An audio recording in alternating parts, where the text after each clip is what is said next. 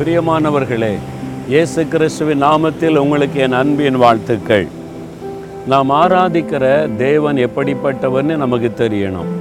அது அடிக்கடி நம்ம ஞாபகப்படுத்தி அதை அறிக்கையிடணும். நம்ம யார் கூட நடந்து கொண்டிருக்கிறோம்? இயேசுவோட. அவர் எப்படிப்பட்டவர்? அன்புள்ளவர் இரக்கமுள்ளவர் மனதுருக்கமுள்ளவர் பரிசுத்தமுள்ளவர் எல்லாம் அறிஞ்சிருக்கிறோம்.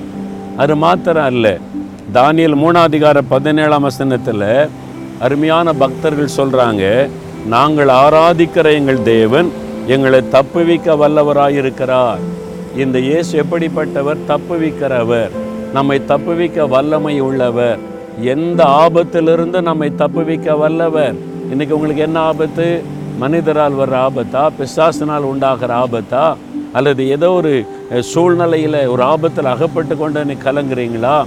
உங்களை தப்புவிக்கிற ஒரு தேவன் அவர். இந்த இக்கட்டிலிருந்து உங்களை தப்புவிப்பார். ஒருவரும் உங்களை சேரப்படுத்த முடியாது உங்களை முடக்கி விட முடியாது உங்களை அழித்து விட முடியாது. அந்த காலத்தில் சர்வாதிகாரி ஆட்சி பண்ணின பெரிய ராஜாவின் கையிலிருந்து ஆண்டவர் தப்புவித்தார் என்று வேதத்தில் பார்க்கிறோம். உங்களை தப்புவிப்பார். விசுவாசிக்கிறீங்களா?